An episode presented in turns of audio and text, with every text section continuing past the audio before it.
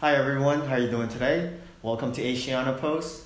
Uh, we have a special guest today here. Ty, could you please explain or describe yourself to our to our viewers and listeners? Absolutely. First of all, thank you, Ed, for inviting me to speak with you.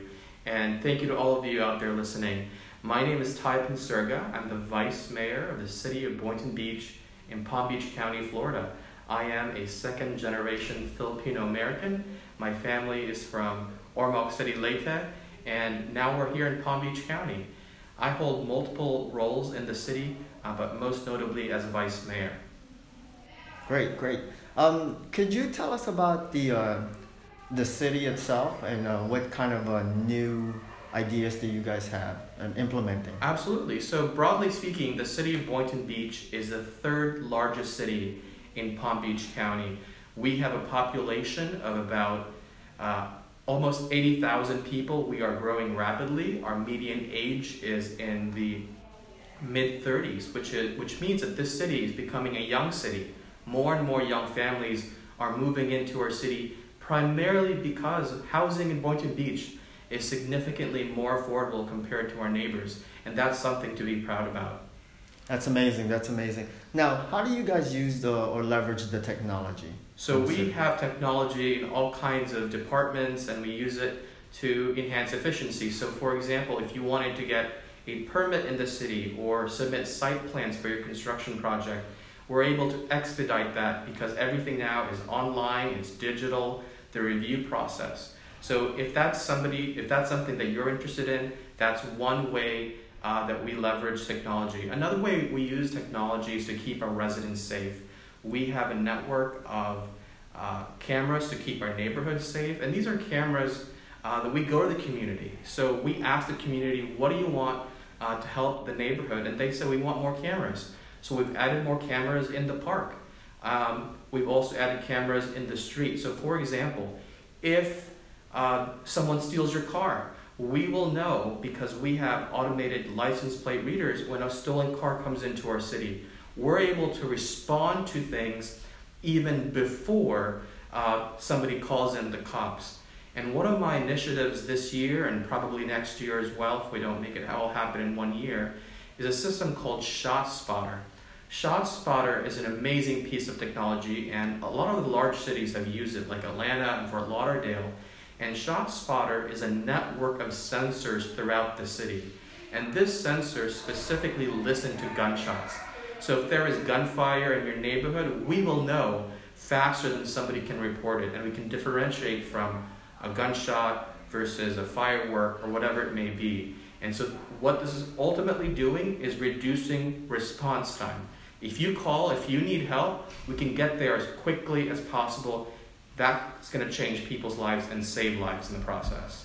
That's definitely a great proactive approach. I agree upon that. Um, so how, how do you guys deal with the um, with the COVID and how, how do you what, what where do you guys get your sources on that? Well, COVID has impacted all of our cities, no matter where we are in the country.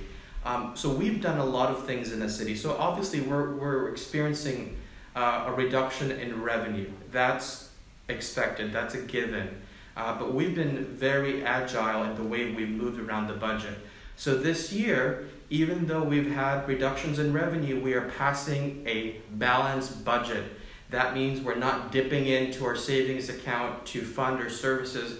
We have complete services operating at maximum or complete capacity. Uh, so we're really excited and happy about that.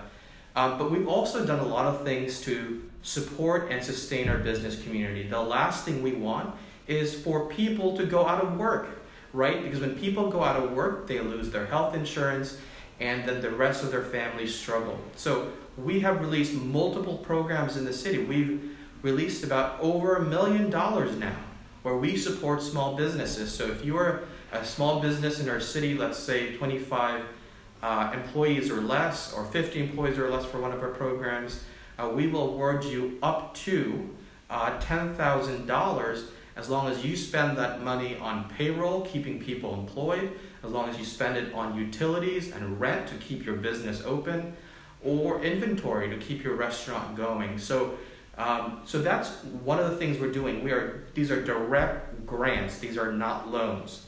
Um, another thing we're doing is that we have a compliance and education team.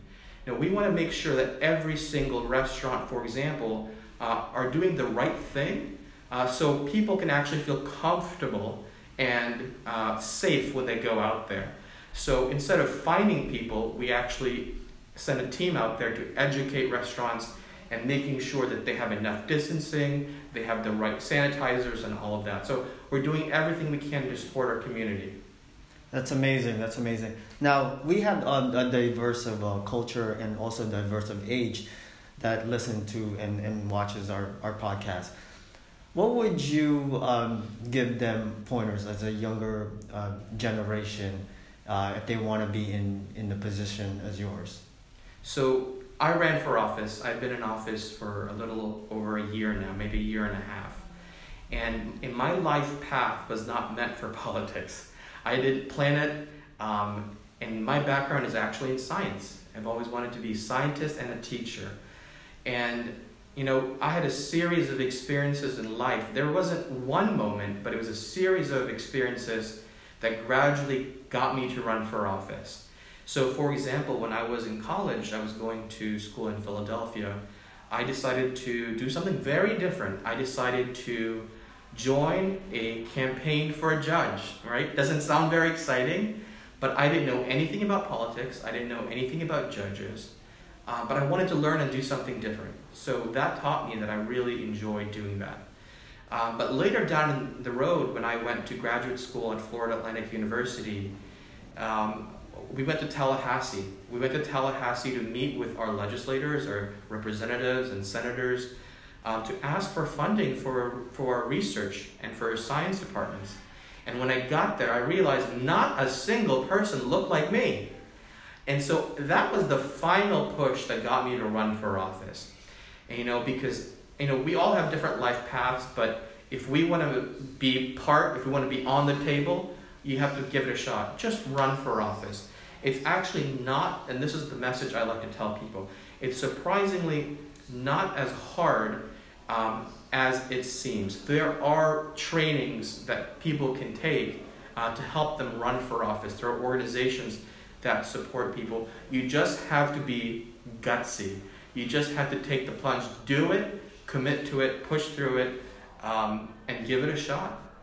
That's amazing. That's an amazing answer. You know that will definitely answer most of the questions that our younger listeners would like to know. And add, add, can I just add that you know I made it one of my personal missions uh, to make sure that people of color, more young people of color, run for office.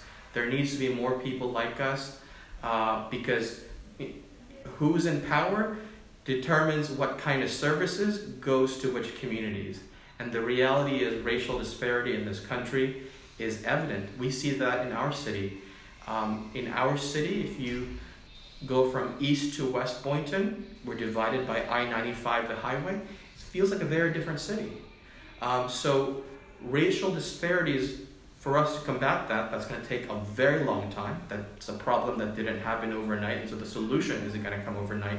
But it requires more young people to A, run for office, and not just publicly elected office like what I did, but also administration.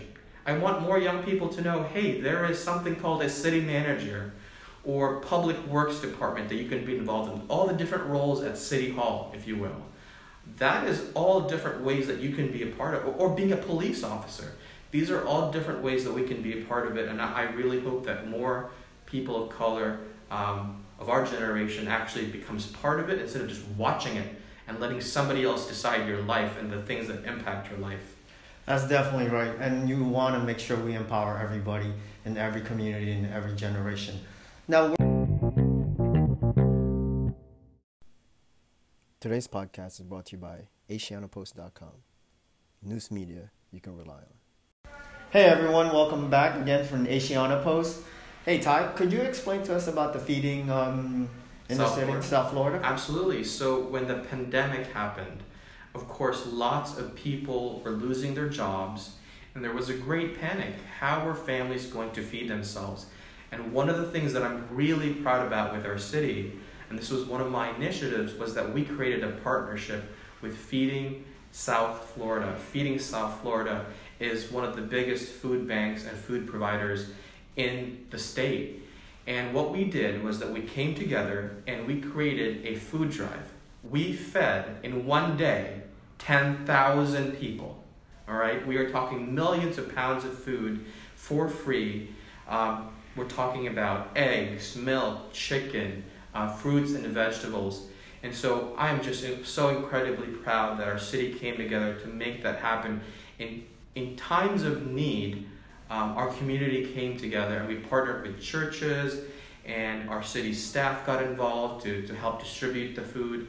We actually had the largest food drive in the state of Florida and the second largest food drive in the whole country. In that one day, we did 10,000, but we did it for months. And so so grateful for the people in our city. And, you know, there's a message here that, you know, small local governments can't do everything. We simply don't have the manpower or the money to do everything. But with the right community partners, uh, we're able to expand that reach and provide those services. So we're grateful for the work of Feeding South Florida. Another interesting thing I want to mention about them is that Feeding South Florida's headquarters, they have two. One of them is right here in Boynton Beach. And wow. we just opened their community kitchen. And what's awesome about this community kitchen is that, you know, what's the goal? Is it about reducing hunger, alleviating hunger, or is it eliminating hunger? So if you just want to alleviate hunger, you just give food to people. But we're working together to step it up a notch. We're actually going to work to eliminate hunger. How are we going to do that? This community kitchen, the food made there, will help to alleviate hunger, right? But the jobs that we're going to make, those people that need the food, they're going to be able to take part in a program for job training in the culinary arts. We're going to get them hired. They're going to learn new skills. That food that they make will then go out to the needy. And then when they have these new skills, they'll be certified. And then they'll have job placements in various hotels and restaurants. So it is a double win uh, for everybody in the whole city. So I'm really incredibly proud of that. Great. Is, is, is there a website that um, people could reach out to them? Absolutely. Just you know, feedingsouthflorida.org. So. Okay, great. Yeah. And uh, last right thing, here in Boynton Beach. Awesome, awesome. And the last thing is where they can where does our, our listeners could reach out to you in case they need to talk to you or, or email? Absolutely. The best thing they can do is find me on Facebook, Instagram, or Twitter, or they can Google my name and all of my contact information is there, including my cell phone number. Great.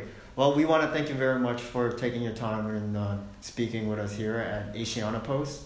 I really appreciate your, your time. Thank, well, you, thank you, Ed, and thank you to everybody at Asiana Post. It's a pleasure to be with all of you.